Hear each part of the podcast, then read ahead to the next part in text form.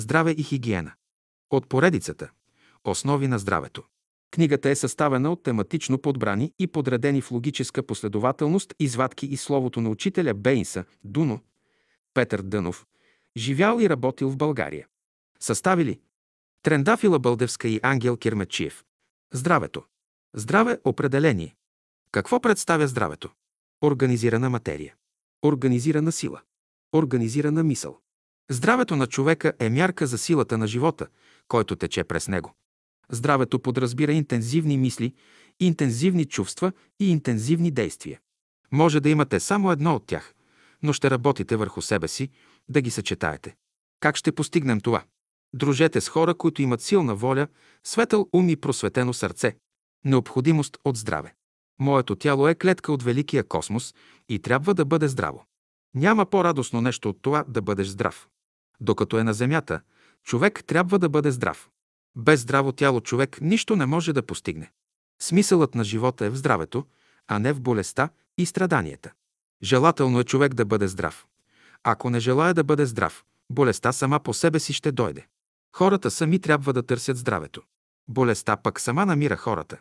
Светът се нуждае от добри и здрави работници с здрави очи, уши, нос, уста. Светът се нуждае от работници с здрави ръце и крака, с здрав мозък, с здрави дробове, с здрав стомах. Новите времена изискват издръжливи, устойчиви, здрави хора. За вас е важно да бъдете здрави. Какво се ползвате, ако имате богатство, но сте болен? За предпочитане е човек да бъде сиромах, но здрав и доволен от живота, отколкото богат, но болен. Животът на здравия човек е живот на вътрешно доволство, на придобиване на знания и добродетели. Животът на богатия и неразумен човек е живот на удоволствия, които рушат организма и внасят недоволство и разочарование в човека. Ето защо човек трябва да прави разлика между живота на богатия и на бедния, на здравия и на болния. У всинца ви трябва да се зароди желанието да бъдете здрави. А когато боледувате, това е по божествения закон само за обмяна. Трябва да турим в себе си мисълта, всички да бъдем здрави по ум, по сърце, по воля и по тяло. Полза от здравето. На земята израз на щастието е здравето.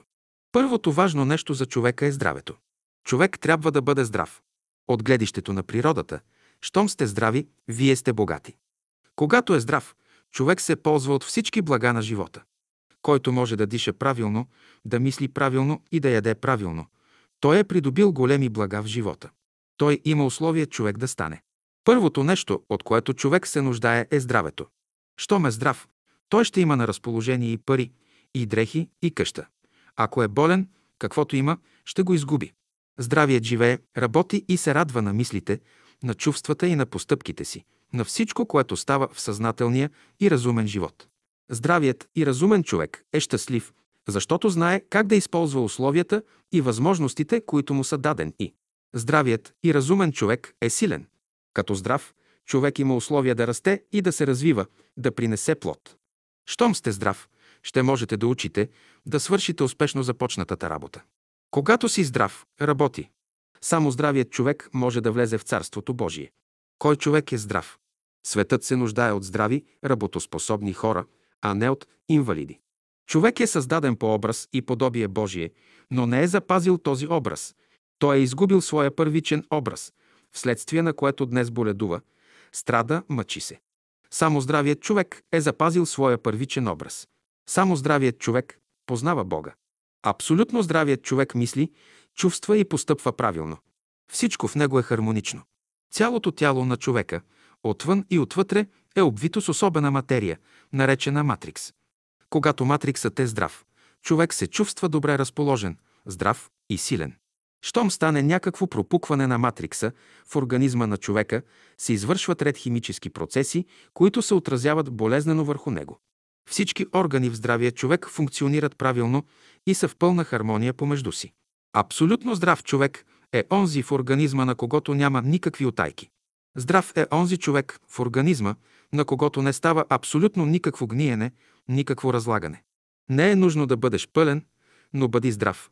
Пълнотата не е признак на здраве. Казват, че лицето му е като месечинка. Здрав е човекът.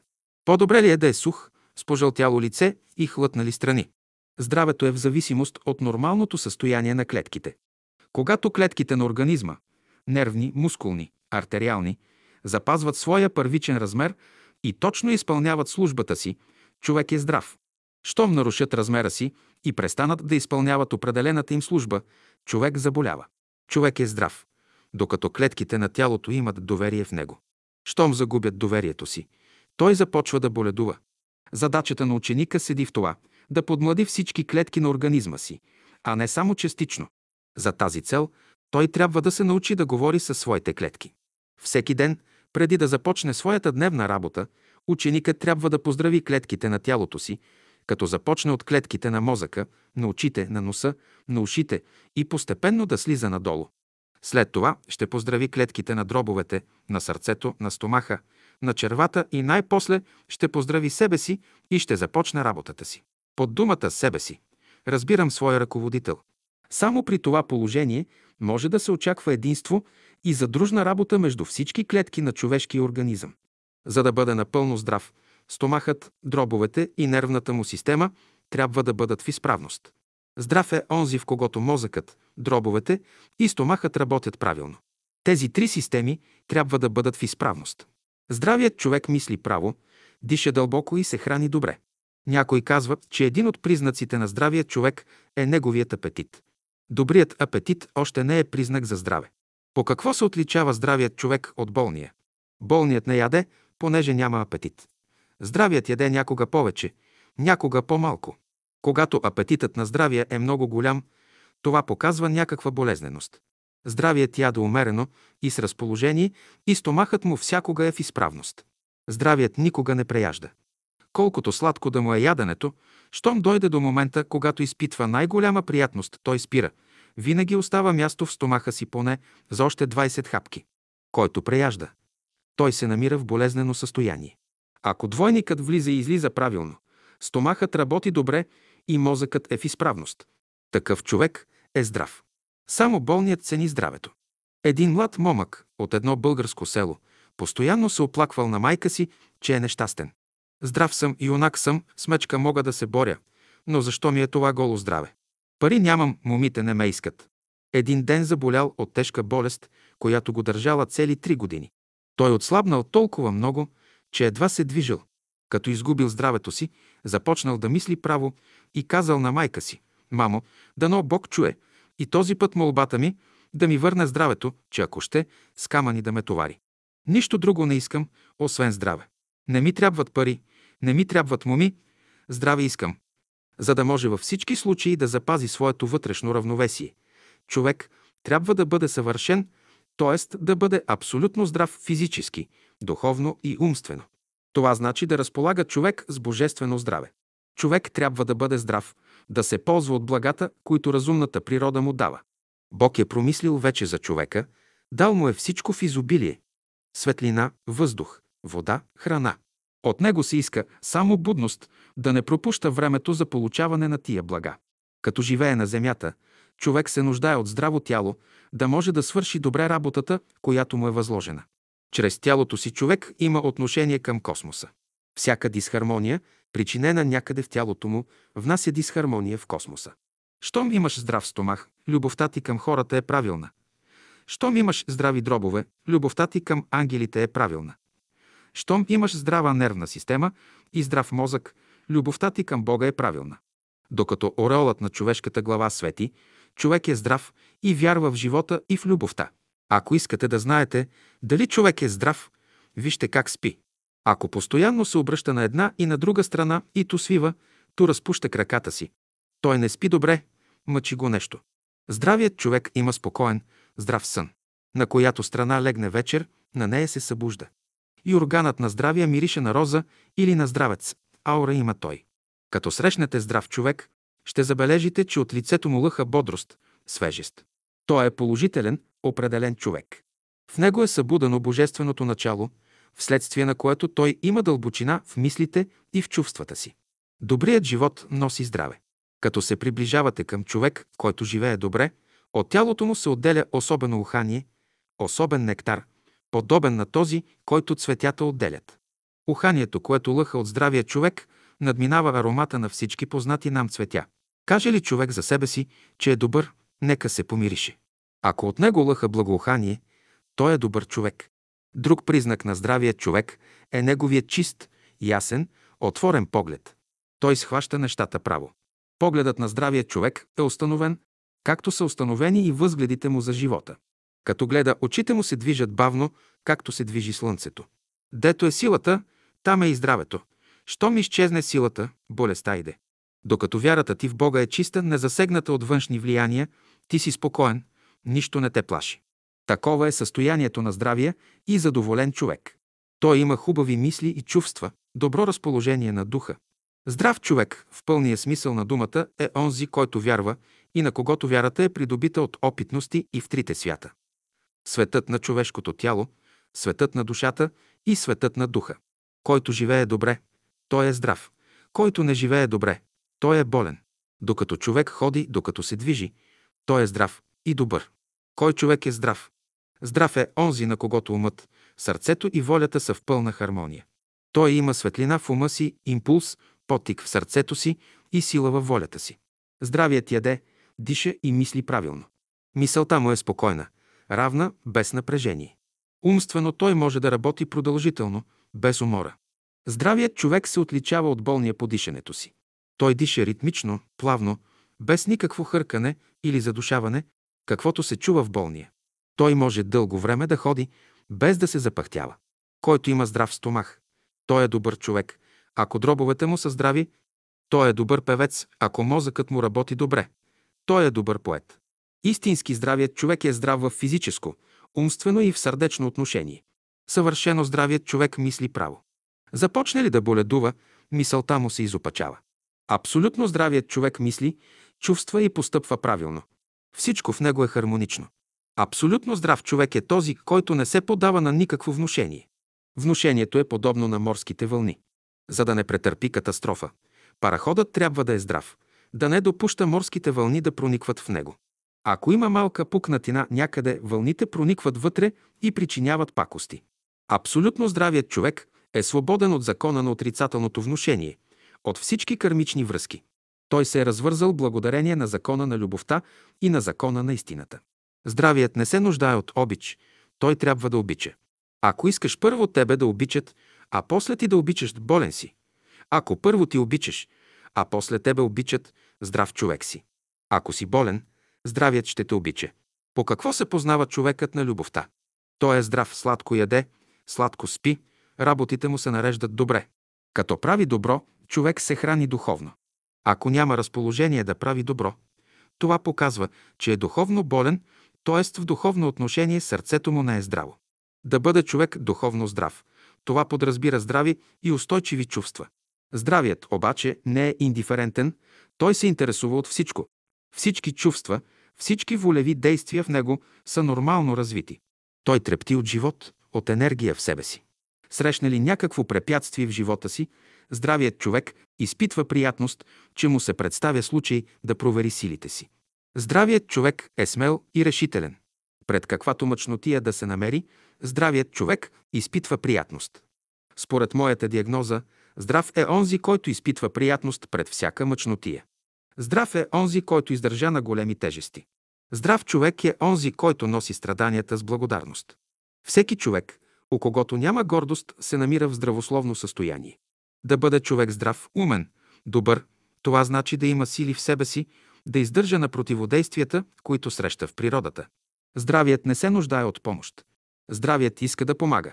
Здрав човек е само онзи, който оценява благата, които му са дадени и разумно ги използва. Здравият човек не пита как трябва да се живее. Само болният пита как трябва да се живее. Бог се радва на здравия, който има права мисъл, благородни чувства и постъпки. Казва някой. Здрав бях, но хората ми отнеха здравето. Не, никой не може да отнеме здравето на човека, никой не може да отнеме храната, въздуха, водата, светлината и топлината, както и мисълта и чувствата на човека. Те са негови съществени, необходими елементи, дадени му още от създаването на света. От какво зависи здравето на човека? Парите, здравето са само резултати. Причината за здравето и разположението на човека се крие в самия него. Първо, ще имаш обхода към себе си. Ако се обхождаш добре със себе си, ще бъдеш здрав.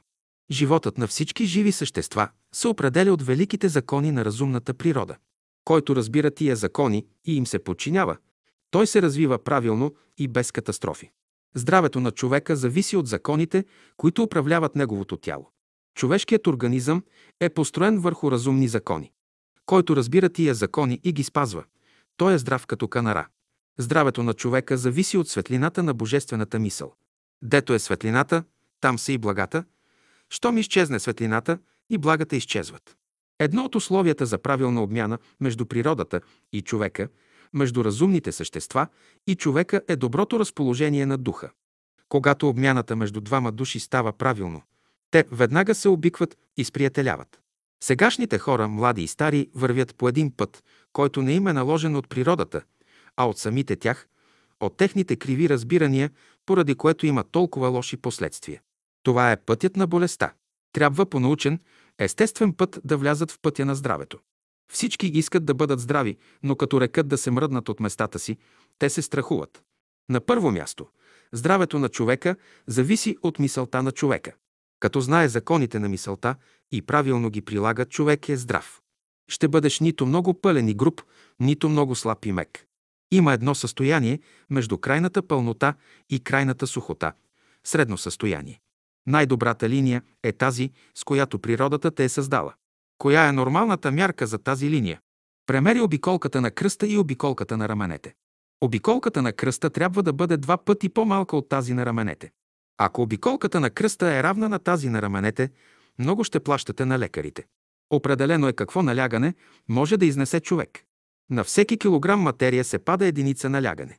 Значи, ако си висок 160 см, трябва да тежиш 68 кг.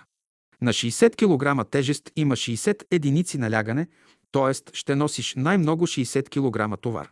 Ако носиш повече от 60 кг, не можеш да се развиваш правилно. Не искай повече материал, отколкото можеш да носиш. Здравето зависи от физиологическото съотношение между човешките органи. Ако деятелността между мозъка, дробовете и стомахът е правилна, тогава и здравето на човека е добро. Здравословното състояние на човека зависи от неговото сърце. Здравето на човека зависи от благосъстоянието на черния дроб. Служите ли си с добродетелите, всички удове в организма ви ще бъдат в изправно положение. Човек трябва да пази храносмилателната и дихателната си система в пълна изправност.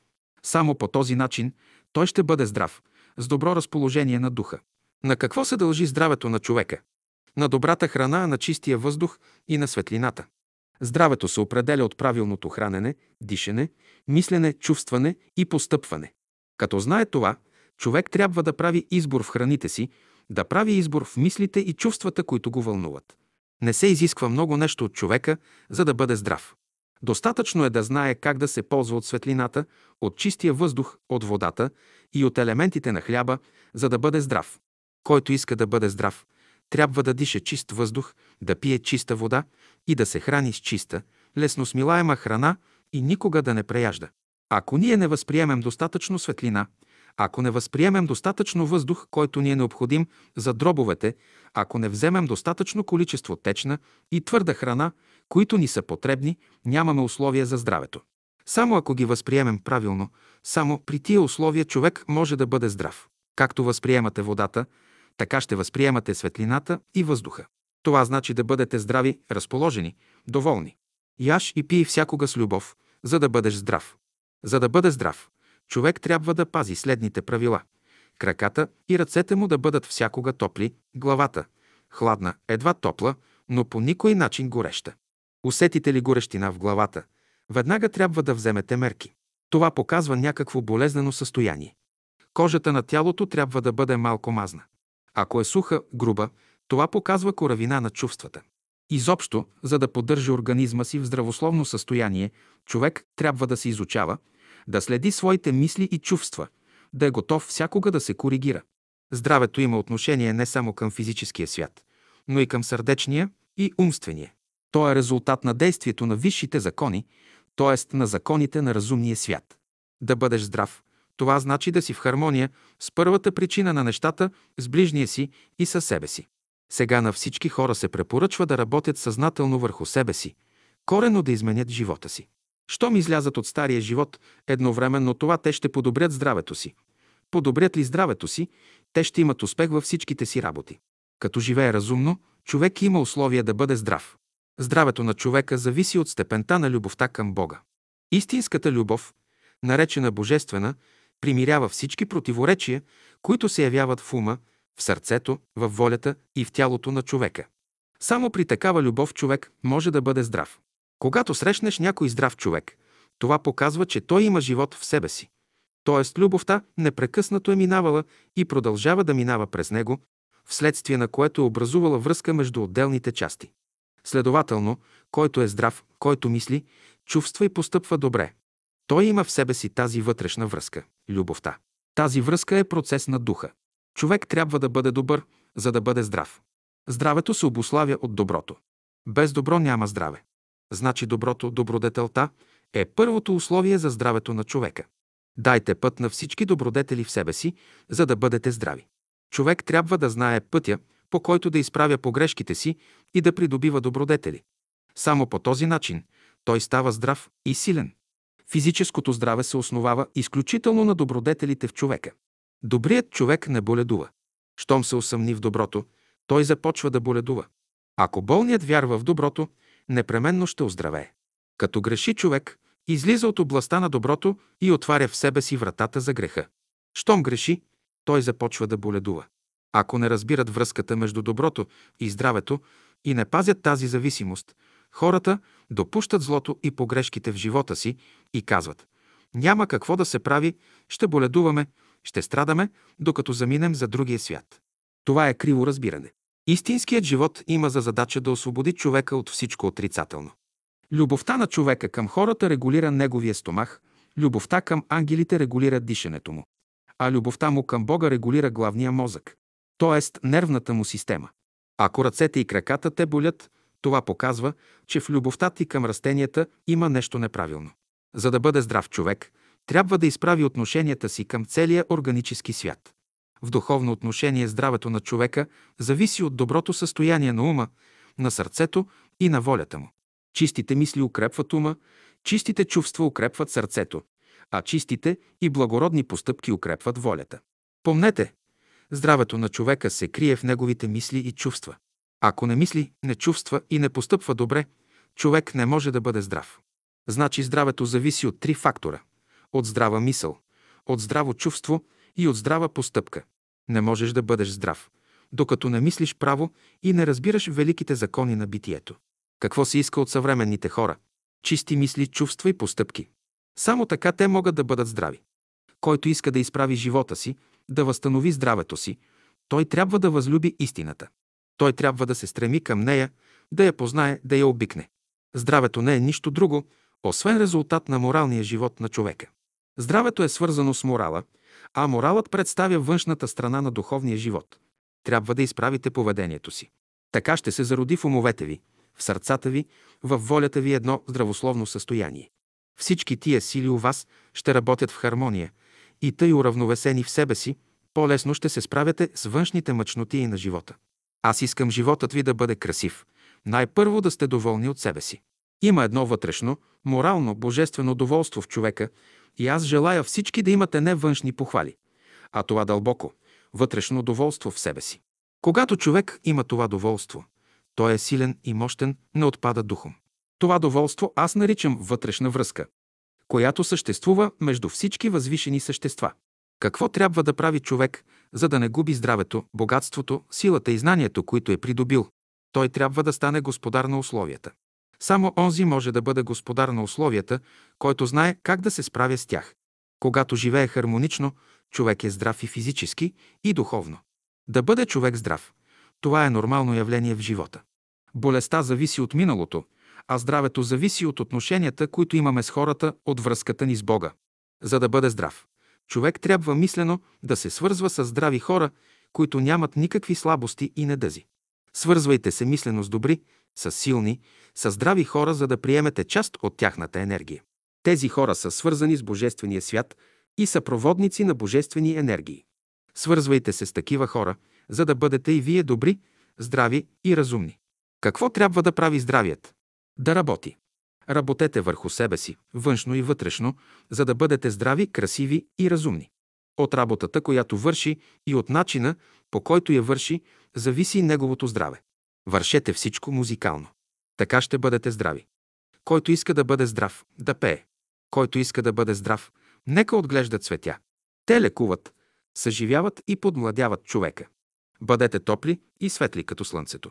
В това се заключава здравословното състояние на човека. Светлината, топлината и силата са средства, пътища, чрез които възвишените същества се проявяват и пращат подаръци на хората.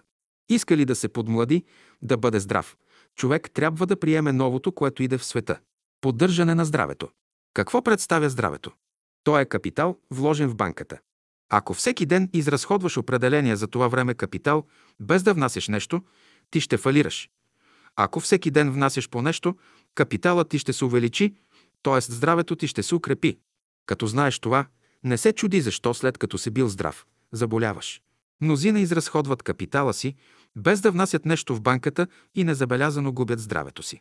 Мислите ли, че здравето може да дойде отвън, без да го поддържате? Ако всеки ден не внасяш в здравната банка, ще се разболееш. Като млади, вие трябва да пазите здравето си и да го поддържате. Като ученици, вие трябва да бъдете будни, да се стремите към запазване здравното състояние на организма си. Силите, които поддържат общия живот, се вземат от трите главни елемента в него – от светлината, от живота и от любовта. Човек може направо да черпи енергия за поддържане на своя организъм от светлината, ако знае нейните закони, от живота, ако го разбира, и от любовта, ако се стреми към нея. Тези са трите източника, от които човек може да черпи сила, живот и здраве. Има ли тези неща в себе си, той е придобил истинското щастие на земята. След хиляди години, когато всички хора станат здрави. Лекарите няма да лекуват болни хора, но ще учат здравите как да пазят здравето си. Изучаване на здравето. Всички хора искат да бъдат здрави, но не знаят нито как да придобият здравето, нито как да го запазят, ако го имат. Опитностите и уроците, които животът дава на човека, имат смисъл, когато го направят по-здрав, отколкото е бил по-рано. И през най-опасното място да мине човек, кракът му трябва да остане здрав. Това значи да минеш през опитности и да излезеш неповреден. Съвременните хора се нуждаят от наука за здравите. Важно е как да придобият онзи морал, който носи здраве. Първата задача на науката е даде такова знание, което да осигури здравето на човека. Всеки съвременен човек трябва да се запознае с физиологическите закони на своя организъм, да знае от какво зависи здравето му. За изучаване на здравословното състояние на човека е нужно много повече време, отколкото за изучаване на болестите и причините за тяхното явяване. За да се ползва от здравето си, човек трябва да бъде умен, да знае как и къде да приложи ръцете и краката си за добро или за зло. Докато човек не вижда кой влиза и кой излиза от къщата му, всякога ще боледува. Той живее в тъмнина. Щом вижда какво става с него, той е в светлина. Докато виждаш Паша, той не е опасен за тебе, не може да те обере. Щом престанеш да го виждаш, той влиза в къщата ти и те обира. Злото дебне онзи, който не го вижда. Щом се отворят очите на човека, злото отстъпва на страна. Подобряване на здравето. Придобиване на здравето трябва да бъде идеалът на съвременния човек. Всички хора искат да бъдат здрави, но не знаят как да постигнат желанието си. Лекуването не седи в това да освобождаваме хората от техните болести, но да им дадем начини, методи да запазват своето здраве. Човек се храни не само с хляб и вода, но още с въздух и светлина. Те са четири необходими елементи за растенето и развитието на всички живи същества. Светлината е дясната ръка на Бога, а въздухът – лявата. Водата е десният крак на Бога, а хлябът – левият. Любовта е главата на Бога. Щом познавате проявите на Божията глава, на Божиите ръце и крака, вие сте във връзка с божествения организъм, на който представяте удове. Разчитайте на светлината, на въздуха, на водата и на хляба като прояви на Бога, за когото е казано, че е любов. Те носят живот, здраве и радост за всички живи същества. Кой не е опитал живата светлина, живия въздух, живата вода и живия хляб? Те носят Божието благословение. Когато стомахът работи добре, тялото е здраво. Когато сърцето чувства правилно, душата е здрава. Когато умът мисли право, духът е здрав. Умът приготвя храна за духа да се прояви. Сърцето приготвя храна за душата. Ако сърцето на човека е студено, по някакъв начин трябва да го стоплите. Ако умът на човека е тъмен, трябва да внесете в него светлина, да го просветите. Искате ли да се нахраните физически така, че да бъдете доволни от яденето, трябва да възстановите нормалното състояние на стомаха си. Искате ли да стоплите сърцето си и да просветите ума си, вие трябва да възстановите хармонията на своите мисли и чувства. Възприемайте светлината, въздуха, водата и хляба така, както приемате живота. С стомаха си ще ядеш, с дробовете си възприемаш въздуха и едновременно трябва да стане друг процес вътре в мозъка. Три процеса – хранене, дишане и мислене. Тия три процеса вървят едновременно. Ако дишането, мисленето и храносмилането вървят правилно, то яденето е правилно и следователно организмът може да бъде здрав. Всички болесни състояния проистичат от факта, че един от процесите може да не е правилен. Или дишането, или мисленето, или самият процес на храненето. Може да имаш някакво неразположение и то може да зависи от някои твои чувства. Благодарете за изобилния живот, за изобилната светлина и за изобилната сила, които ви са дадени. Те ще ви направят умни, добри и силни. Хигиена. Всички хора разбират значението на думата хигиена, като наука за запазване на здравето. Без хигиена животът на човека не би могъл разумно да се използва. Що е хигиена? Закон на чистотата. Законът на чистотата е един от основните закони на битието. От него зависи здравословното състояние. От него зависи хигиената на душата. Съвременните хора се нуждаят от хигиена в тесен и в широк смисъл на думата. В тесен смисъл на думата, хигиената изисква абсолютна чистота на тялото и на къщата, в която човек живее. В широк смисъл на думата, хигиената изисква абсолютна чистота на ума, на сърцето и на душата. Хигиена е. Всички клетки трябва да оставят много малко излишъци. Щом храносмилането в клетките не става правилно, вече те дават повод за токсини. На тия клетки се праща повече храна, отколкото им трябва. За кого се отнася хигиената? За болния или за здравия? Хигиената посочва на болния начин, по който да се лекува и да възстанови здравето си, а здравия предпазва от заболяване. Обикновената хигиена се различава коренно от природната или естествената. Първата може да продължи живота на човека най-много до 120 години и като го изпрати в другия свят, да прекъсне връзката му с живота. Който е живял по правилата на природната хигиена – продължава да живее и след като напусне Земята. Тя дава правила за здравословното състояние на ума, на сърцето и на волята. Който живее по тези правила, има здрави мисли, чувства и постъпки. За да бъдеш здрав, трябва да дойдеш в съгласие с природата. Тя ще ти даде светлина, въздух, вода и храна. Истинските постижения се придобиват само тогава, когато човек влезе във връзка с живота, светлината и любовта. При това тази връзка не трябва да бъде еднократна, но многократна. За пример, с раждането си още човек е направил връзка с живота, но за да не го изгуби, той трябва непрекъснато да възстановява тази връзка. По същия начин, той трябва постоянно да възстановява връзката си с светлината и с любовта. Връзката с любовта може да се поддържа само с мисълта за Бога. Връзката с живота пък се поддържа с любов към хората. Който не обича хората, той не може да има живот. Връзката с светлината се поддържа с любов към физическия живот. Най-главните, най-високите неща в физическия живот са светлината и топлината. Не е достатъчно да се роди само човек, но неговата форма трябва да отговаря на хигиеничните условия на живота. Това значи да бъде човек здрав. Ако той постоянно боледува, жилището, т.е. тялото му не е съградено по правилата на хигиената. Ако човек в физическия живот игнорира светлината, стомахът му ще отслабне, а оттам и тялото. Ако игнорира живота, дробовете му ще отслабнат. Ако игнорира любовта, мозъкът му ще отслабне. Тъй, щото когато се нарушават законите на светлината, стомахът страда. Когато се нарушат законите на живота, дробовете страдат. Когато се нарушават законите на любовта, мозъкът, главата страда. Храната, въздухът, водата, светлината, мислите и чувствата са главни фактори за съграждането на човешкия организъм. При това мислите и чувствата трябва да бъдат правилни. Само онзи знае смисъла и силата на въздуха, на водата, на хляба, който се е лишавал от тях. Лишете човека от светлина, от чист въздух, храна и вода и в продължение на една година той ще стане инвалид. Лишете човека от любовта, мъдростта и истината и в една година той ще стане инвалид. Целият свят е пълен с инвалиди, с хора, които не разбират, що е любов, що е истина в живота. За да бъде човек здрав, четири отдела от хигиена трябва да поддържа. Хигиена има на мислите, хигиена има на чувствата, хигиена има на постъпките и тогава вече иде хигиената на храненето. Първо гледайте да спазвате хигиена на вашите усети, хигиена на вашите чувства и хигиена на вашите мисли. За какво говорят хигиенистите? На първо място те имат предвид храната, водата, въздуха, светлината, облеклото и жилището. Това са елементи на живота, с които се занимава хигиената.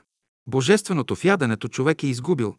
Изгубил е закона за пиенето на вода, изгубил е и закона за дишането. Всички хора дишат, но никой не диша както трябва. Никой не пие вода както трябва, никой не става както трябва, никой не се облича както трябва, никой не яде както трябва. Никой не ходи както трябва, никой не седи както трябва. Никой не говори както трябва. Никой не мисли както трябва. Задачата на човека е да се научи правилно да се храни, да пие вода, да диша, също така той трябва да мисли, да чувства и да действа правилно. Това са живи, разумни процеси, свързани с живите сили на природата. Тези процеси определят развитието на човека. От тях зависи неговото бъдеще.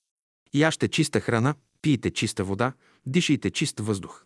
Ако не ядете както трябва, ако не пиете вода както трябва, ако не дишате дълбоко и не приемате светлината правилно, вие не можете да очаквате добър, щастлив живот. Основните правила на хигиената за добро хранене са следните. Правилно възприемане на светлината, на топлината, на въздуха и на твърдата храна. Хигиената на живота трябва да започне с правилното използване на светлината, складирана в растенията и плодовете. Научно казано, понеже светлината е различно складирана в разните видове храни, вследствие на това едни от тях се отразяват благотворно, а други – неблаготворно върху човешкия организъм. Онези храни, които се отразяват неблаготворно върху човешкия организъм, често стават причина за неговото неразположение. Следователно, храните, които хората употребяват, представят светлина, складирана в разните органи по различни начини. От тук всеки човек, който иска да бъде здрав, трябва да употребява такива храни, които да съответстват на неговия организъм. В това седи истинската хигиена на живота. Ще кажете, че болестите се дължат на храненето. Обаче богатите хора се хранят добре. Защо боледуват? Значи не е само богатата и силна храна, но здравето на човека зависи и от количеството храна, която човек употребява. При това здравославна храна е онази, от която човек дълго време изпитва радост и разположение. Ако след всяко ядене човек изпитва тежест и неразположение, това показва, че храната не е хигиенична. Казвам, че всяка мисъл, всяко чувство и всяка постъпка трябва да съдържат четири качества. Качеството на хляба – да задоволяват глада, качеството на водата – да отоляват жаждата, качеството на въздуха – да подобряват дишането и кръвообращението, качеството на светлината – да осветяват и най-скритите места в човешкия организъм, да отварят пътя му и да го освобождават от заблуждения и противоречия. Всяка храна, която не носи качествата на твърдата, течната, въздухообразната и светлинната материя, не е хигиенична. Стремете се към хигиенична храна, към хигиенични мисли, чувства и постъпки. Освен хигиена на физическия живот, има и хигиена на психическия. Тя включва в себе си три елемента – мисъл, чувство и действие. Значи има хигиена на мислите, на чувствата и на постъпките. Една мисъл е хигиенична, когато пламъкът или светлината и никога не намаляват. Щом светлината на мисълта се намалява, тя вече не е хигиенична. Чувство, което никога не губи интензивността си, е хигиенично. Започне ли да губи своята интензивност, то не е хигиенично. Всяко действие, което има права посока на своята проява, е хигиенично. Щом започне да се извратява или да изкривява своята посока, то не е хигиенично. Ако вие не говорите добре, ако не мислите добре, чувствате и постъпвате добре, вие ще деформирате себе си. Животът трябва да прогресира, да се развива. И там, дето има повече горещина, отколкото топлина, там любовта не е съвършена. Това е диагноза, която определя състоянията на ума, сърцето и тялото. Всичко това съставлява хигиена на душата. Чуете ли някой да казва, че животът му е тъмен, това показва, че пламъкът или светлината на неговите мисли се е намалила. Какво трябва да се прави, за да стане животът му весел? Да внесе в мисълта си единица любов. Как ще внесете тази единица любов в ума си? Като намерите едно същество, което иска да учи, търси някой да му помогне да задоволи този жар. Ако му се притечете на помощ, неговият жар ще внесе светлина в мисълта ви и ще възстанови първото положение на вашия ум. Цени, уважавай и обичай себе си, за да проявиш същото и към ближния си. Преди всичко, малцина знаят как да обичат себе си. Само онзи обича себе си правилно, на когото пламъкът на мисълта никога не изгасва, интензивността на чувствата никога не се намалява и правата посока на действията никога не се изкривява. Това се отнася до микроскопическите мисли, чувства и постъпки, а не за великите и възвишените, които са достояние на великите хора. Човек трябва да цени, уважава и люби своите най-малки прояви. Пазете се от мисли, чувства и действия, които понижават вашия живот. Те не са здравословни. Всяка мисъл, всяко чувство и всяко действие, които разстройват човешкия организъм, не са хигиенични. Първата им работа е да освободят ума си от всички отрицателни мисли и сърцето си от всички отрицателни чувства. Дадат ли път на отрицателното, те ще боледуват умствено и сърдечно. Много време трябва да се мине след това, докато очистят ума и сърцето си. Приложете следното правило в живота си. Пазете ума си чрез светлината, сърцето и душата си, чрез топлината, а тялото си, чрез чистотата. Ако сте неразположени, не търсете причината вън от себе си, но направете нещо да се облегчите. Измийте лицето и краката си с топла вода.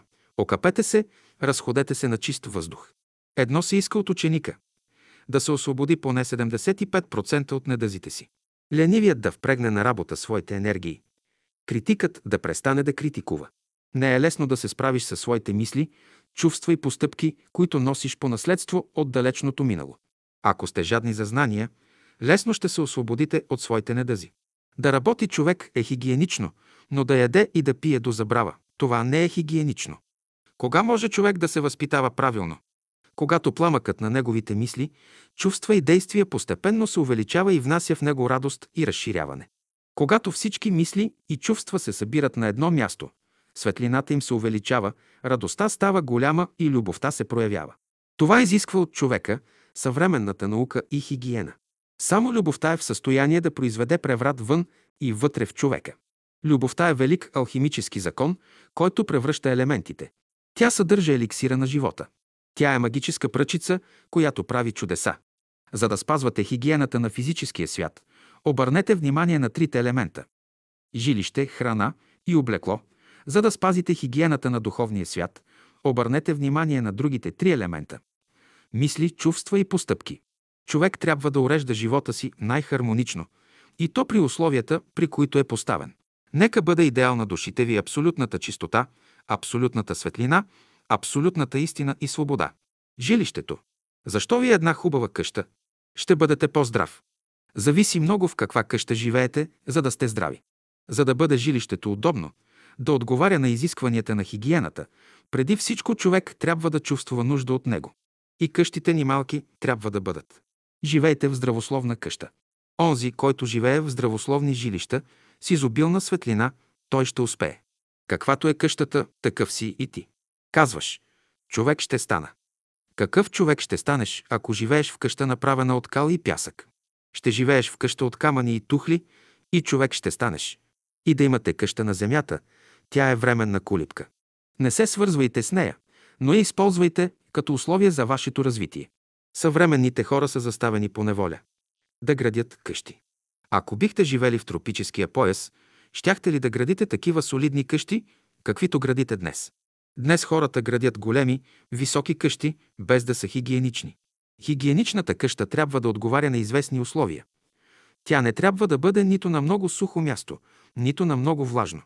Светла трябва да бъде къщата, но това не значи, че светлината й трябва да бъде изобилна. Силната светлина вреди на очите. Повечето къщи са големи, хубави, но не са хигиенични. Цели затвори са. По новия начин къщите не трябва да бъдат квадратни. Всички ягли трябва да се изменят да станат криви. Всички ягли трябва да бъдат заоблени, за да има мека атмосфера. Кривите линии ще въздействат благотворно на стопаните и те ще имат разположение. Ти искаш да си построиш къща и не обръщаш внимание на времето. Дъжд вали, студено е, а ти градиш. Каква ще излезе тази къща? Ще направиш една колиба и ще се скриеш в нея, като в дупка, и ще си въобразяваш, че си направил много нещо. Погледнеш към къщата си и казваш «Красива е моята къща», имаш идеята да си съградиш къща. Обаче, къща се гради само когато слънцето грее. Разумните същества работят само при светлината на слънцето. За да съградиш къщата си, слънцето трябва да грее във всички области на твоя живот. Градежът на къщата се определя от мислите, чувствата и постъпките на човека. Не е достатъчно само да имаш къща, но трябва да знаеш как да я направиш и от какъв материал. Има смисъл да направиш къща, но от най-хубавия материал, с който природата разполага. Според мене, дървените къщи са по-здравословни от каменните. Къща, направена от вековни дървета, предава нещо ценно на човека. Идеите му стават устойчиви, здрави като материала на неговата къща.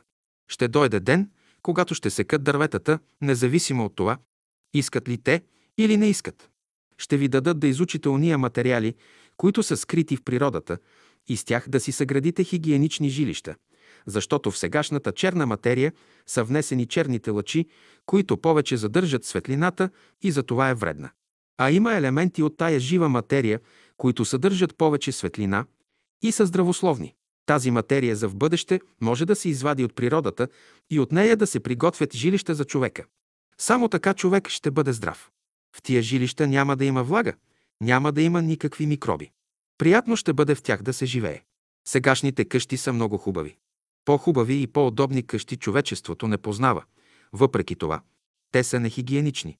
Светлината не пада добре, поради което повечето хора са нервни, лесно се дразнят пречупването на светлината от стените и таваните. Не става хармонично. Материалът, от който са направени сегашните къщи, не е хигиеничен, трябва да бъде от стъкло. А ако искаш повече или по-малко светлина, ще си послужиш с завеси. Желателно е в бъдеще къщите да се правят от стъкло. Цялата къща да бъде стъклена. Здравословно е човек да живее в стъклена къща. Това изисква бъдещата хигиена. Ония, които нямат днес къщи, в бъдеще им пожелавам да имат стъклени къщи, хубаво уредени. Днес хората се чудят на грандиозните американски здания от десетки етажи с големи сводове. Всички казват, че това е последната дума на културата. Това не е истинска култура. Преди всичко, тези здания не са хигиенични, в тях слънцето не прониква, благодарение на което повечето американци са нервни. Всеки иска големи къщи, дворци и палати. Защо ви са големи къщи? Някога къщите ще бъдат малки, прости и стънки стени, като паяжина.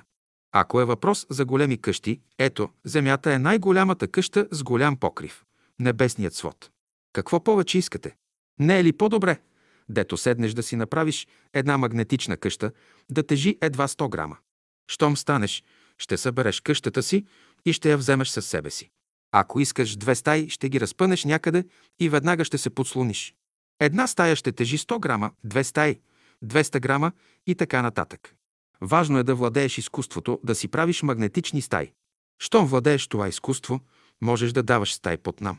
Направиш ти една къща на 4-5 етажа. Защо ти е къща на 4-5 етажа? Ти я правиш с оглед да поставиш наематели. Като имаш 4 етажна къща и 10 души наематели, мислиш ли, че ти ще бъдеш разположен? Някои не плащат, постоянно ще се нервираш. Караш се с този, с онзи се караш, този искаш да го изпъдиш от етажа. Постоянно имаш разправи. Наемателите ще дойдат и ще кажат, че умивалникът не е хубаво направен, че инсталацията не е хубаво направена. Започваш ти да съжаляваш, че си направил къщата.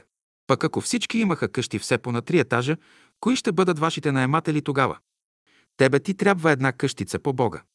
Една стая за спане, една стая за прием, една стая за ядене и кухня. Три стаи кухня са достатъчни. Като ти дойде някой гост, ще го приемеш. Защо ти са четири етажа? Всеки да си има по три стаи и кухня, пък достатъчни са и две стаи и кухня. После за тях ще мислиш да им туриш килими, столове, маси. Господ иска не за другите да направиш къща, но за себе си направи къща, да живееш вътре и да благодариш на Бога. На земята човек е пътник, дошъл за няколко години, след което пак ще се върне в отечеството си. Защо мой апартамент? Казваш, да имам един апартамент. Защо ти е този апартамент?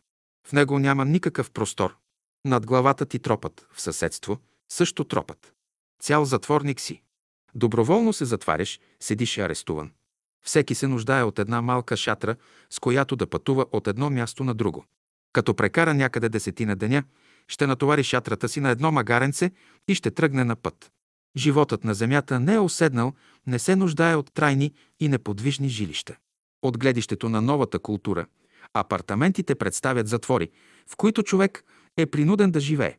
Идете в крайните квартали на големите градове, да видите как живеят там хората. Идете и в главните улици, да видите в какви здания живеят хората. Те почти не виждат слънце. Истинският живот не се заключава в големите или малки къщи, но в правилното разбиране. Знаете ли какви изпарения стават в къщите на сегашните хора? В тези къщи бабата и дядото се сърдали, синовете и дъщерите също се сърдали, снахите и зетювете също. Това е отрова. Какво добро се очаква от тези къщи? Една сестра запита – какви ще бъдат жилищата в следващата култура на шестата раса и дали тогава ще има такива многоетажни здания с много апартаменти. Не, тези сгради не са хигиенични, защото човек се откъсва от общение с живата разумна природа. Това са затвори. В бъдещата култура едно семейство ще живее в обширен парк, в средата, на който ще има малко здание с няколко стаи и кухня. В съседство ще се намира друг парк за друго семейство, пак в средата с малко жилище и така нататък. Всеки ще има своя стая, защото има закон, че свобода и простор са нужни на душата. При много хора в една стая се зараждат някои нежелателни състояния. Както днес са устроени нашите градове, това е човешки порядък. Все още не е наложен божественият порядък. Сега хората живеят в високи кооперации и нямат двор. Не могат да работят в градина, понеже нямат такава, само гледат през прозорците, като затворници, нямат и достатъчно слънце. Казах на американците, че домовете им не са хигиенични, понеже нямат комини. Докато българинът има голямо огнище, чрез което става промяна на въздуха, то служи за естествена вентилация. Жилището трябва да бъде сухо и ако се намира над подземни водни течения, не е здравословно, хората стават нервни. Къща, в която се разболявате, оставете я. И къщите ни трябва малки да бъдат. Ще ги правим по един много естествен начин. В бъдеще всеки може да си направи каквато къща иска. Няма по-лесно от това да си направиш къща. Ако искаш къща на един етаж, на два или повече етажа, ще можеш в скоро време да я направиш. Искаш да бъде мебелирана, ще я мебелираш. Кога ще бъде това? Когато влезете в свещената област на живота. Докато сте вън от тази област, ще градите къщи от камъни и тухли. Само онова жилище е хигиенично, в което човек през целия ден изпитва радост. Прозорците. Често хората говорят за хигиена на жилището и казват, че едно жилище е хигиенично, когато има широки, големи прозорци. Съвременните хора не си поставят прозорците където трябва. Най-малко три прозореца трябва да има в жилището. Един към изток, един към юг, един към запад. Тези прозорци трябва да бъдат най-малко метър и половина и всеки прозорец трябва да бъде на ръста на бащата и майката. 1,70 метра. Два прозореца, най-малко да има и то големи, широки, високи, да влиза повече светлина. Коя е причината вашите къщи да бъдат големи, с широки прозорци, с добре инсталирано осветление? Това се дължи на желанието ви да имате повече светлина, да бъдете здрави и красиви, да живеете добре. Къщите нека да имат горе на покрива полегати прозорци. Питам ви, защо в синца вие се разполагате тъй приятно в този салон? Защото светлината му е изобилна. Влезте в друг някой салон, прозорците на който са обърнати на север, и вижте как ще се почувствате. След това направете две събрания. Едното в нашия салон, тук, и другото в салона, чието прозорци са обърнати на север, и вижте как ще се почувствате и едните, и другите. Проследете какви резултати ще имате в продължение на една година. Знаете ли сега на къде е обърнат вашият прозорец? На юг, на север, на изток или на запад? Лъчите на светлината имат различно влияние. Те се различават по това, отде идват, дали от юг, от север, от изток или от запад. Различават се по теченията в тях. Има едно електрическо течение и едно магнетическо, което върви от изток към запад. Има друго едно течение, пак електрическо, което иде от север към юг, на което има и обратно течение. Тия две течения се прекръстосват. Ако някой път вие попаднете на течението от изток към запад и приемете тази светлина, вие ще придобиете по-голяма сухота. Астролозите казват тогава, че върху вас идва повече влиянието на Сатурна. Тогава вие ще обичате светлината. Но ще станете много взискателни, ще гледате да намерите погрешка в този, в онзи. Ако пък приемете светлината от север, ще обичате истината. Но ще станете чрезмерно студени и хладнокръвни, тъй че няма да се интересувате за страданията на хората. Ако вие възприемете светлината от юг, у вас ще се роди една топлота и разширение. Но има друга една опасност. Ще станете мекошав и гъвкав. За такъв човек турците казват. Той може да се спогоди с всички хора. Дето и да иде, той може да прекара добре. Всичко прави, на всички угажда. И месо яде, и винце пие, и леща яде, навсякъде се бута. Стайте. Човек се нуждае от стая, в която да прояви своя живот. Стаята му трябва да има поне два прозореца, които да бъдат обърнати единият към изток, а другият към юг. Като се обремени в живота, всеки чувствува нужда да се уедини някъде, от никого не смущаван. С колко стай? Най-малко с пет стаи. Една за вашия възлюбен, една за възлюбената, една за вашия син, една за вашата дъщеря и една за вашия слуга. Препоръчвам ви стаи 4 на 4 метра и доста високи. Кухните. Един ден, когато хората разберат законите на живота, ще си създадат естествена, модерна кухня, като тази на ангелите. След 100 години ще се измени кухнята. Сега по-голяма част от живота си жените прекарват в кухнята, а мъжете работят само за храната. Ученикът трябва да може да се храни и само с плодове. Те ще му предадат светли мисли и чисти чувства. Като казвам да съборите кухните си, това не значи, че трябва да ги разрушите, преди да сте направили новите си къщи. Направете първо новите къщи и тогава разваляйте старите. Иначе ще развалите старите и ще останете без нищо. Първо направете опит да видите как ще живеете без старите кухни и ако видите, че можете да живеете по нов начин, развалете кухните си, радвайте се и веселете се. Радвайте се, че сте придобили нещо ново, че можете да задоволите нуждите на стомаха си по нов начин. Леглата. Леглата, както и завивките на сегашните къщи, не са хигиенични. От твоето легло до другото трябва да има поне 10 метра разстояние. Човек се нуждае и от външна свобода. Гениалният човек не се нуждае нито от златна люлка, нито от царски палат. Облеклото. Друг елемент на хигиената на физическия свят е облеклото. Защо хората се обличат? Защо покриват тялото си? Една от причините, поради която хората се обличат в различни дрехи, се държи на неблагоприятните природни условия. От друга страна, те се обличат, за да прикрият дефектите на своето тяло. С какви дрехи е облечен човек? Не е важно. Облеклото има отношение към външната обстановка на нещата. Що се отнася до дрехата, съществено е нейното качество да държи топло, да пази тялото от простуда.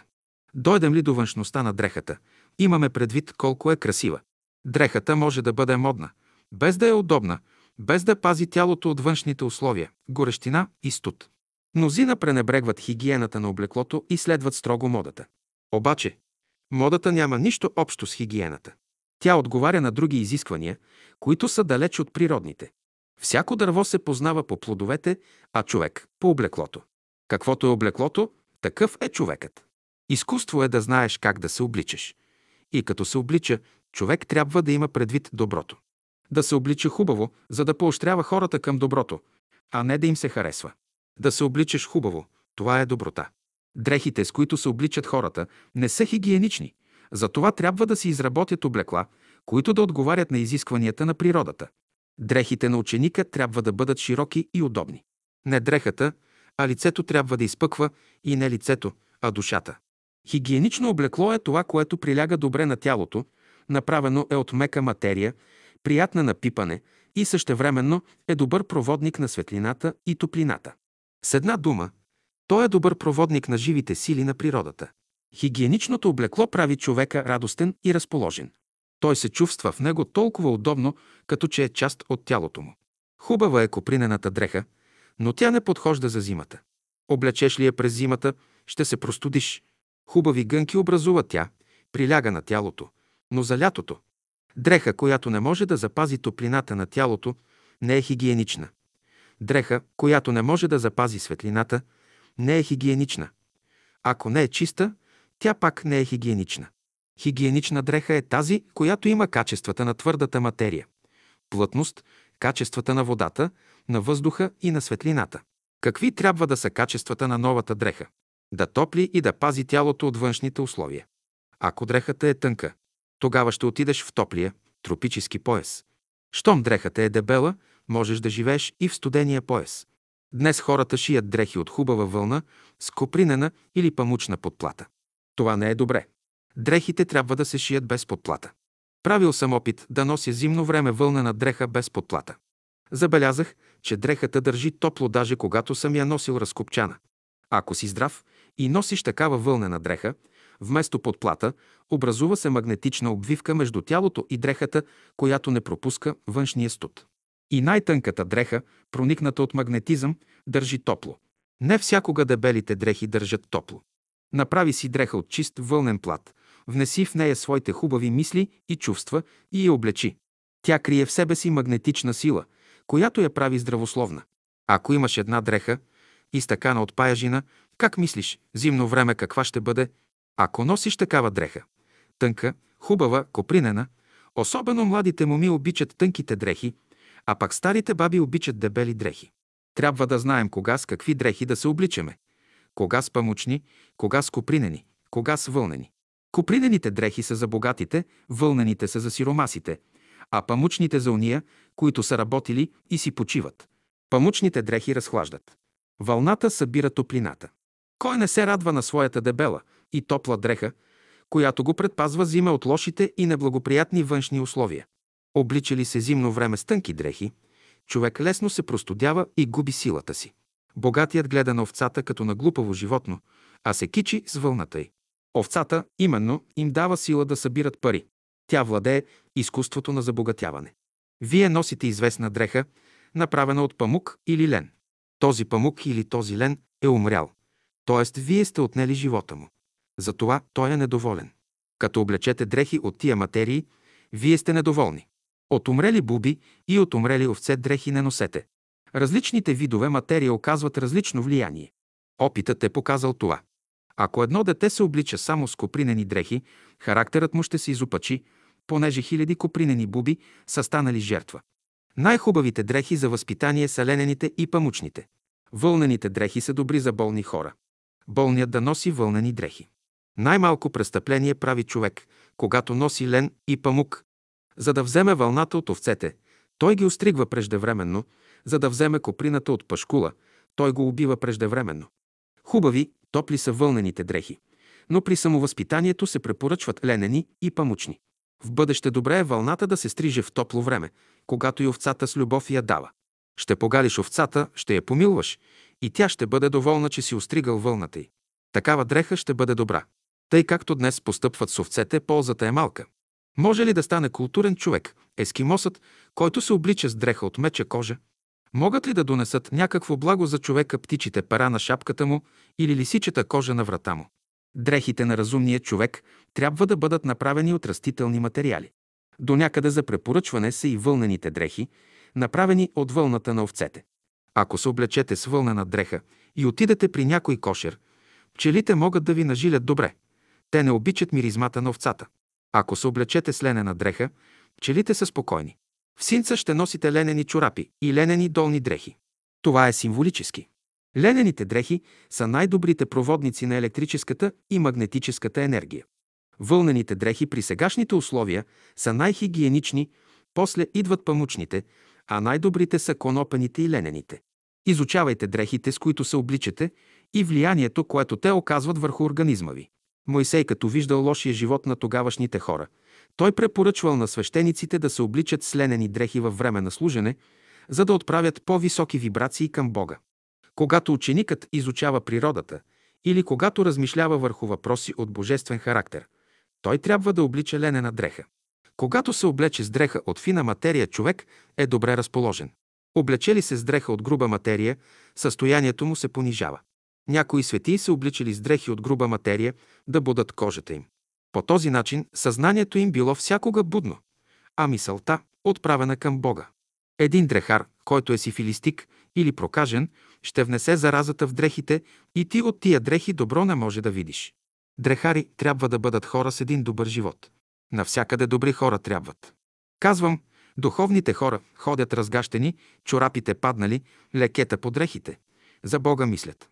Не, не може по-старому. Новите хора в света трябва да са спретнати, косите вчесани. Може да имате сто ями по дрехите, но всички да са чисти, да няма никакво леке отгоре. То е закон заради вас. Ако вие го приложите, ще имате много по-добри резултати от други философии. Имаш едно малко леке, казваш, друг път ще го изчистя, сега вземи, че го изчисти. Каквото си видял, не го оставяй. Малко косата разрошена, вземи гребен, вчеши косата си. Тази малката работа, ако сега не поправиш, за бъдеще ще причини голяма дисхармония. Вземи гребен, вчеши се, измий лицето си с сапун, да е чисто. Дрехата, която носите, не трябва да хваща никакво леке. Цветът тъй трябва да се прелива, че никой да не може да види никакъв дефект. Вие трябва да бъдете спретнати. Какво значи да бъде човек спретнат? Да се облича по три пъти на ден, а не само един път през седмицата, както сега правите. При всеки случай човек трябва да се преоблича. Ако си бил в рудника на работа, хвърли работническите си дрехи и облечи чисти. Ако отиваш на черква, облечи се с нови дрехи. Когато седнеш на обяд с близките си, облечи чисти дрехи. Когато приемаш гости или отиваш на гости, облечи специални дрехи. Да се обличате по три пъти на ден, това значи да се обличате с дрехите на любовта, мъдростта и истината. Ние искаме да предадем известна красота в живота. Обличите се добре и с вкус, като ангелите. Ангелите, светиите трябва да дават пример на хората по живот, по отношение и по облекло. Ще кажете, че светията може да бъде облечен както и да е, но важно е да свети. Ние не вярваме в светии, които са облечени с късани и нечисти дрехи. Светията не може да бъде нечист. Най-първо човек, като се облича, нека да се хареса сам. Щом той се харесва и хората наоколо ще го харесат. Пазете правилото. Не обличайте дреха, която не обичате. Истинска дреха е онази, която е изтъкана от красиви и светли мисли и чувства. Всеки човек трябва да изтъче такава дреха, именно и с нея да се облече. Дрехите, които са остарели, съблечете ги. Какво трябва да прави човек с старите си дрехи? Той трябва да ги хвърли, да си купи нови дрехи и да се облече с тях. Изгорете старите дрехи и с нови се облечете. Нито своите стари дрехи носете, нито чужди стари дрехи обличайте. Старите дрехи, както и дрехите на болни хора, турейте в огъня. Колкото пъти боледуваш, толкова пъти се преоблечи с нови дрехи. Ако си боледувал дълго време, каквито дрехи имаш, изгори ги, не ги носи, купи нови и даром не ги давай никому. Някой умрял, да не дават дрехите му никому. Не трябва да се носят дрехите на умрял човек. Всички хора страдат, че носят все стари дрехи. Не раздавай дрехите си, които си носил като болен. Не носете дрехи на умрял човек. Ще събереш пари да си купиш нова дреха, а старата ще хвърлиш. И вие често задържате старите навици, вашите стари дрехи, уж да работите с тях до известно време за економия. При истинския живот никога не се позволява да обличаш стара дреха, която си хвърлил, както змията никога не навлича кожата, която е хвърлила. Това може да бъде в стълкновение с сегашните ви разбирания за живота. Дреха, изядена от молец, нито се продава, нито се употребява. Бъдещите дрехи, които ще се правят от стъкло, молци няма да ги нападат. Докато са от вълна, все ще имат дубки от молци. Ако си купува дреха, тя трябва да бъде от най-хубава материя, изработена от най-добрия шивач. Славянинът има нещо общо с французина. Когато си купуват дреха, те гледат да бъде красива. Англичанинът постъпва точно обратно. Като си купува дреха, той гледа да е здрава, топла и доброкачествена. Нови, светли дни пристигат. Те изискват нови чисти дрехи, нова, светла премяна. Някой човек се облича хубаво. Едни одобряват това, други го съдят, че обичал да се облича хубаво. Аз бих желал в бъдеще хората да се обличат всеки ден с нов костюм. Защо? Защото ако човек от сутрин до вечер носи един костюм, той го опетнява със своите мисли и желания, които е имал през деня. Следователно, не е добро да носи човек дрехи от болни хора. Не се препоръчва на човека да носи стари дрехи. Ние трябва постоянно да се обновяваме, както и природата постоянно се обновява. И писанието казва, постоянно обновявайте своите мисли и чувства. Процесът на обновяване се изразява и външно, и вътрешно. Когато човек се облече с нови дрехи, преди всичко, той трябва да бъде благодарен на Бога, че му е дал живот, че му е дал хубави мисли и чувства, че му е дал възможност да се облича добре и да оценява хубавото и красивото в света. Ако носиш хубави, нови дрехи, но се провалиш в света, все едно, че носиш скъсани дрехи, те скоро ще увехнат. Лошите мисли и чувства от човека развалят новите, хубавите му дрехи. Облеклото трябва да бъде широко, за да става постоянно проветряване на тялото и да стават свободно електрическите и магнетическите течения. Облеклото трябва да е леко. Жените трябва да си направят такива облекла, които да прилягат добре на тялото им. Аз бих желал жените на Бялото братство да имат особена осанка, да се стремят към красота на тялото, да се развиват. Зато и давам на всички ви тези упражнения, за да не сте хилави. Днешната мода изисква дубки, копчета, джобове на дрехата. Обаче в бъдеще дрехите няма да имат никакви прибавки. Къси или дълги рокли да носим.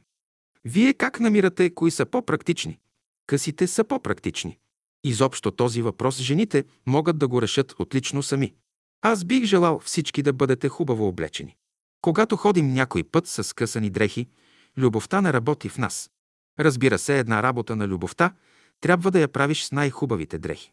С каква дреха иде светлината от слънцето? С най-хубавата дреха. С каква дреха иде водата? С най-хубавата дреха.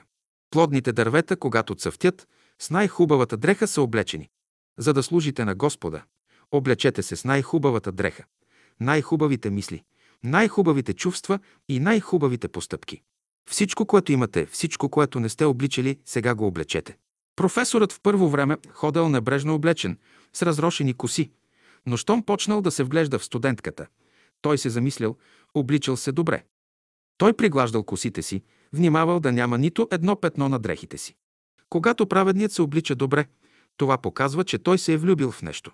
Защо, когато обичаме някого, ние гледаме да бъдем чисти и спретнати, а когато не обичаме, ходим, както и да е, ако си поканен на вечеря, можеш ли да отидеш с простите си работнически дрехи? Ще облечеш новите си дрехи и така ще отидеш на гости. Ако отидеш на бал, ще облечеш специални дрехи според изискванията. Нямаш ли специални дрехи за бала, няма да те пуснат вътре. С официалните си дрехи, с които се облича в специални случаи, човек не може да работи. Иска ли да свърши някаква работа, да услужи на някого, човек трябва да облече работните си дрехи. Може ли младата булка да отиде с булчинската си рокля в кухнята да готви? Когато отиваш между работници, облечи своята работна нечиста дреха. Когато отиваш между хора, които се разговарят само и които са облечени в своите чисти, нови дрехи, облечи и ти своята бяла, чиста дреха. Ако работникът е с нечиста дреха, аз го извинявам. Той е работил, затова се изцапал. Ако дойде при мене добре облечен човек, префинен, но нищо не работил, казвам. Този човек няма никакво съдържание. Той не е лош, но е човек на рекламата. Той само угажда на хората. И това не е лошо, но сам не може да се ползва от него. Който има силно развити чувства и желание само да се хареса на хората, нищо не постига. Да мислиш, че ще угодиш на хората и ще им се харесаш ти си на крив път. Искаш някой път да се облечеш, но казваш, не е време за обличане, има свой център в главата на човека това чувство за обличането. Някои хора имат вкус към красивото, към краските. Те много обичат да се обличат. Ще видиш, че някой път с червена рокля, после с зелена, с синя и прочее. Остави този човек да се прояви това чувство в него. Ама за това пари трябват и парите ще дойдат. Само не си туря и черни попски дрехи. Черното – това е символ на смъртта. Позволено ли е на религиозния човек да мисли за нови дрехи? Ако имате средства, направете си нови дрехи, но ако нямате, не ходете да правите заеми от тук от там и вие да изпадате в изкушения и другите да изкушавате. Казвам, истински религиозният човек е напълно свободен в своите действия. Той има мярка във всичко и доброволно се ограничава в своите желания. Всички от Бялото братство трябва да носите бели връзки. В бъдеще няма да носите яки, а една бяла кърпичка, хубаво забодена с златна игла с пентаграм. Селените ще имат бели ризи, яки от ризата чисто бели, нищо шарено по тях. Яките ще се заместят с нещо по-хубаво, по-приветливо. Яките могат да бъдат меки, обърнати. Майките трябва да се съобразяват с вкуса на децата си. Например, какви дрежки обичат да носят, защото всяко дете си има свой индивидуален вкус за обличане. Ако изопачавате този вътрешен вкус на детето, вие го развръщавате. Не изопачавайте вкуса на детето, а го оставете да се развива естествено. Запитват, с какви цветове да се обличаме? Всеки има по-голяма обич към даден цвят. Бъдете верни на този цвят, който вие си обичате. Спрете се на този вкус. Гледайте и вашите приятели да обикнат този цвят. Та ако дойдете в едно съчетание на вашия вкус и онзи на вашите приятели, ще се намирате в щастливо положение. Но ако те не го харесват, ще започнат да ви казват «Този ли цвят намери?» И с това ще започват да ви внушават отрицателни мисли. Носете меки цветове. Като наблюдавам дрехите и цветовете на дрехите, с които съвременните хора се обличат, намирам, че те не допринасят нищо хубаво. Тези, които обръщат внимание на цвета на облеклото, пак спазват законите на цветовете, само че те действат повече подсъзнателно. Различните хора обичат различни цветове. Обикновено младите носят светли дрехи, а старите – тъмни. Значи младите дават, а старите възприемат. Всъщност не е така. Младите трябва да възприемат, а старите да дават. Затова старите трябва да носят бели дрехи. През деня, когато слънцето грее, всички същества трябва да бъдат облечени с бели, светли дрехи. Вижте пеперудите, птиците, колко са разноцветни. Някои хора се обличат с светли, а други – с тъмни дрехи. Белият цвят означава щедрост. Добре е скъперниците да се обличат с бели дрехи, да станат щедри. Анемичният трябва да се облича с червени дрехи. Той трябва да вземе червения цвят от цветята, а не червената боя, с която бояджиите си служат. На някои хора, например, не е позволено да носят черни дрехи. На други не е позволено да носят червени дрехи. Всеки трябва да знае какви дрехи може да носи. При сегашното развитие на човечеството най-добре е хората да се обличат с дрехи, които имат меки, приятни цветове, за да се смекчат чувствата им. Цветовете на дрехите трябва да бъдат такива, че да задоволяват и самия човек. Мнозина носят връзки или дрехи с ярки, неподходящи за тях цветове, които се отразяват вредно върху тяхната нервна система. Носят ли дрехи с такива цветове? От тези хора не могат да излязат нито художници, нито музиканти, нито учени. Религиозните хора се обличат с черни дрехи, но работите им не вървят добре. Който носи червен цвят, той се нуждае от живот. Като възприеме достатъчно живот в себе си, човек не се стреми вече към червения цвят. Когато иска да се индивидуализира, човек се стреми към оранжевия цвят. Когато иска да забогатее, стреми се към зеления цвят. Когато иска да поумне, стреми се към жълтия цвят. Всеки, който се облича с дрехи, които имат син цвят, това показва, че той се е обезверил. Когато иска да усили вярата си, стреми се към синия цвят. Като божествено дете, човек се облича с дрехи от червен цвят. От детската възраст човек трябва да мине в фазата на възрастния, да се облича с дрехи, които имат син цвят. Щом възмъже е достатъчно, човек минава в фазата на стария, който се облича с дрехи на мъдростта, които имат жълт цвят. Когато човек се облича с бели дрехи, цветът на еднообразието, това показва, че той иска да излезе от еднообразието, да го изнесе навън и да придобие разнообразието. Той ще разложи белия цвят в себе си и ще получи седемте различни цвята. Новото в човека се познава по цвета на дрехите, с които е облечен. На всеки човек е определено как и с какви дрехи да се облича. Ако светският човек облече скъсани и прости дрехи, дето отиде, всички ще го пъдят. И обратно, ако духовният човек облече една роба от кадифе, всички ще го върнат назад. Ако светията носи своите стари изтъркани дрехи, те стават лековити. Който се докосне до тия дрехи, здрав става. Когато светията влезе с старите дрехи в някой дом, с него заедно влиза и благословението. Когато грешник влезе в някой дом с новите си дрехи, вие трябва да се радвате. Следователно, ако в дома ви дойде човек, който не върви в правия път, той трябва да бъде облечен със своите нови официални дрехи, за да ви разправя онова, което е научил. Ако праведният дойде в дома ви, може да бъде облечен с всекидневните си дрехи, защото има какво да ви предаде. Той ще ви разказва своите опитности, ще чете от своята книга. С една дума казано, който върви в правия път, е богат вътрешно, затова може външно да не е облечен с нови дрехи. Който не върви в правия път, е вътрешно беден. Дойде ли в дома ви такъв човек, той трябва да бъде поне външно добре облечен, да ви остави нещо добро. Ако вътрешно е беден, а външно окъсан, той ще ви разправя за своите погрешки и престъпления, които нищо няма да ви ползват. Онази красивата мома, която е недоволна, тя ще иска най-малко всеки месец да има по един костюм.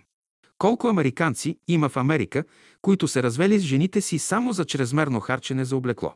С милиони харчат за облекло, за накити. Вие, като влезете в ангелския свят, там може да си позволите каквито накити искате, диаманти, скъпоценни камъни, каквито цветове искате, дрехи, от какъвто материал искате, каквото пожелаеш, може да го имаш.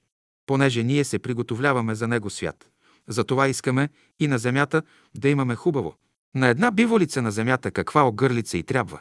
Една сестра попита какво ще бъде бъдещото облекло. С тези облекла сте много скромни. Опашете се с златен колан, турете си пръстен с диаманти и една звезда, която да изгрява на челото. Дрехите трябва да бъдат не като сегашните, но широки и тънки.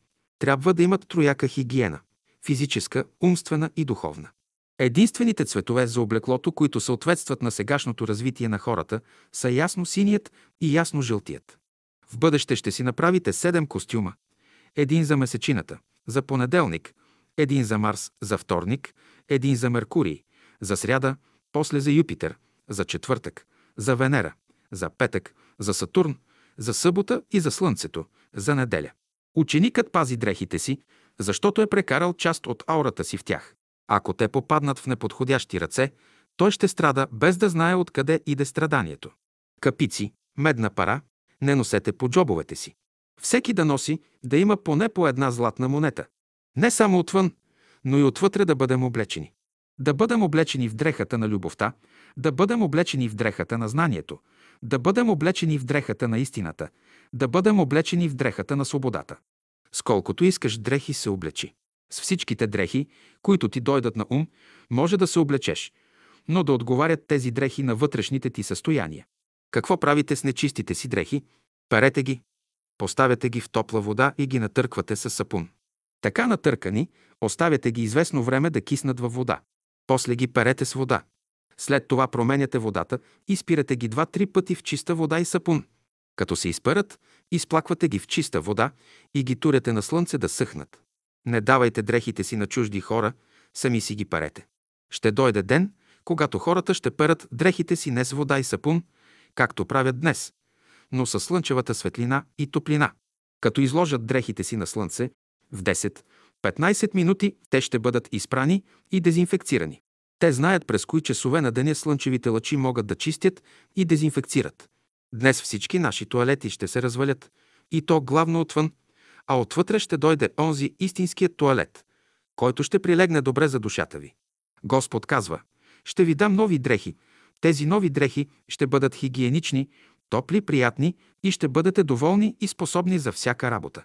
Тази дреха в окултизма се нарича магнетична дреха. Днес всички болести не са нищо друго, освен продиране на тази божествена дреха. Ухото те боли, там се е скъсала дрехата. Кракът те боли, там се е скъсала дрехата и така нататък. Тази дреха няма да се кърпи, а ще се обърнете към Господа да изпрати майстори, които да я обновят, защото те знаят това изкуство. Шапките. Гологлав ли трябва да ходи човек или да носи шапка на главата си? За предпочитане е да не носи шапка. Никой не се е родил с шапка. Да носи човек шапка, това е мода. Едно време считаха за смахнат, за побъркан всеки, който ходеше без шапка. Обаче, днес повечето хора са гологлави и намират, че това е вреда на нещата. Не носете шапка, през която не става проветряване на главата. Лошо ли е човек да ходи гологлав? Не само, че не е лошо, но даже е хигиенично. Мозъкът не търпи никакви тежести. Следователно, шапките, които носите, трябва да бъдат много леки, почти без тегло. За уния от вас, на които косите са започнали да падат, които имат главоболие, хубаво е лятно време да ходят по 3-4 часа на ден без шапки. Ходенето на слънце без шапка действа лечебно на главата. Но лятно време, от 10 до 12 часа по обяд, по-хубаво е да има човек шапка на главата си, защото слънчевите лъчи предизвикват голямо сътресение на мозъка. Но от 4 или 5 часа след обяд до вечерта хубаво е ходенето без шапка. Отлично е да ходи човек по 7-8 часа на ден гологлав, но това трябва да става постепенно и той трябва да го правите с убеждение.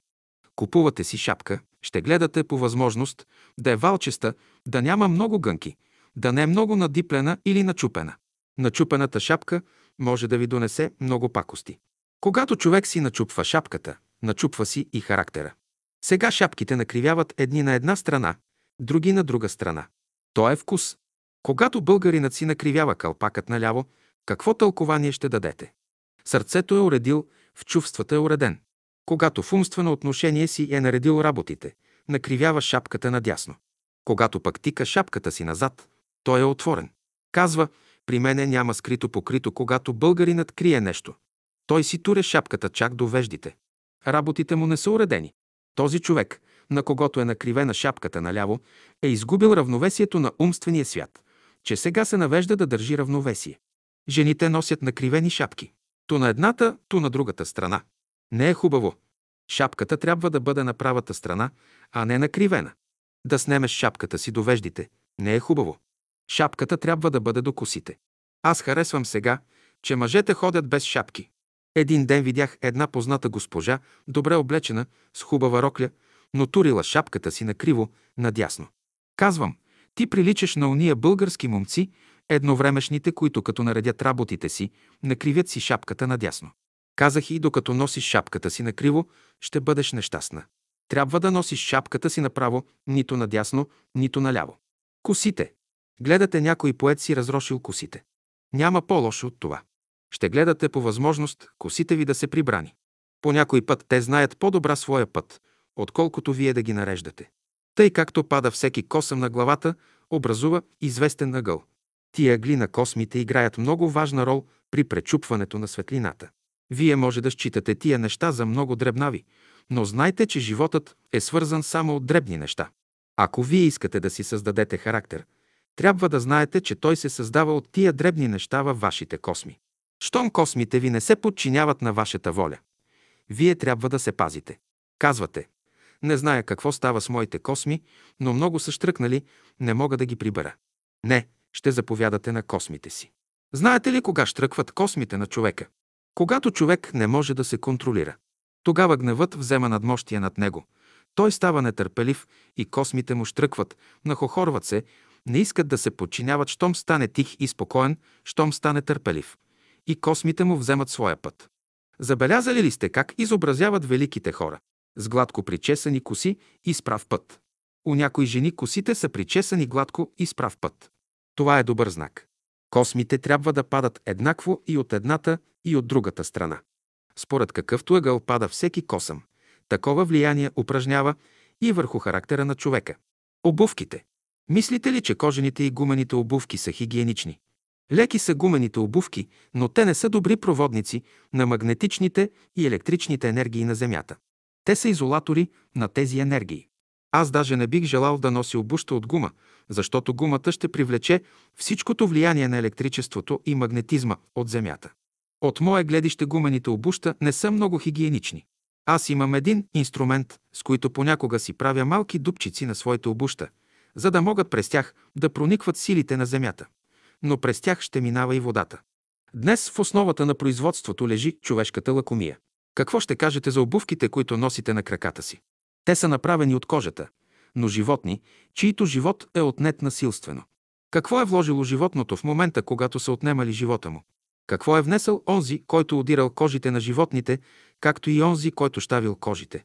Какво са внесли фабрикантите и работниците, които са обработвали кожата? Какво е внесъл обощарят, като шил обувките? Всички са внесли своето недоволство, че трудът им се използва и не се плаща добре. Всички са вложили още и желанието си за забогатяване. Какво ще ти допринесат след това лъскавите лачени обувки? Нищо друго, освен това, което е вложено в тях. Лошите мисли и чувства на работниците. Няма да се мине много време и тези обувки ще причинят някакво нещастие на онзи, който ги носи.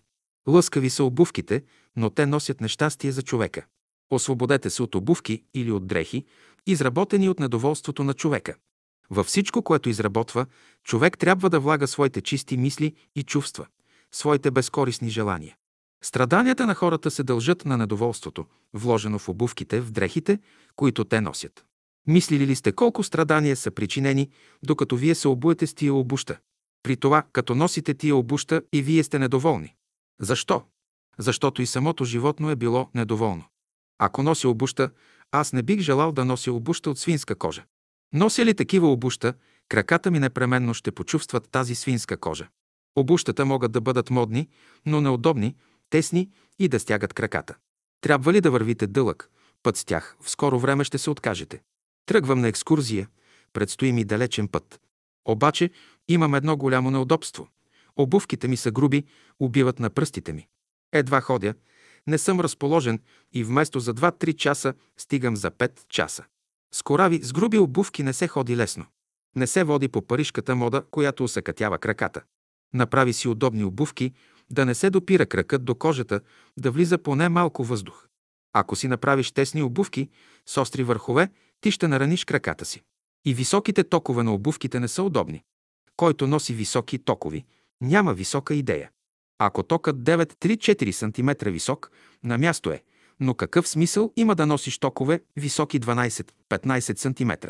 Някои българи ходят с чехли, някои ходят с модни обуща. За хубост обущата, но за здраве – чехлите. Боси трябва да ходите лятно време.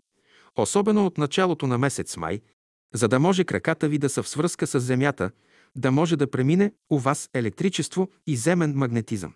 Онези от вас, които не са свикнали да ходят боси, трябва да ходят боси само едно-два часа, след като изгрее слънцето.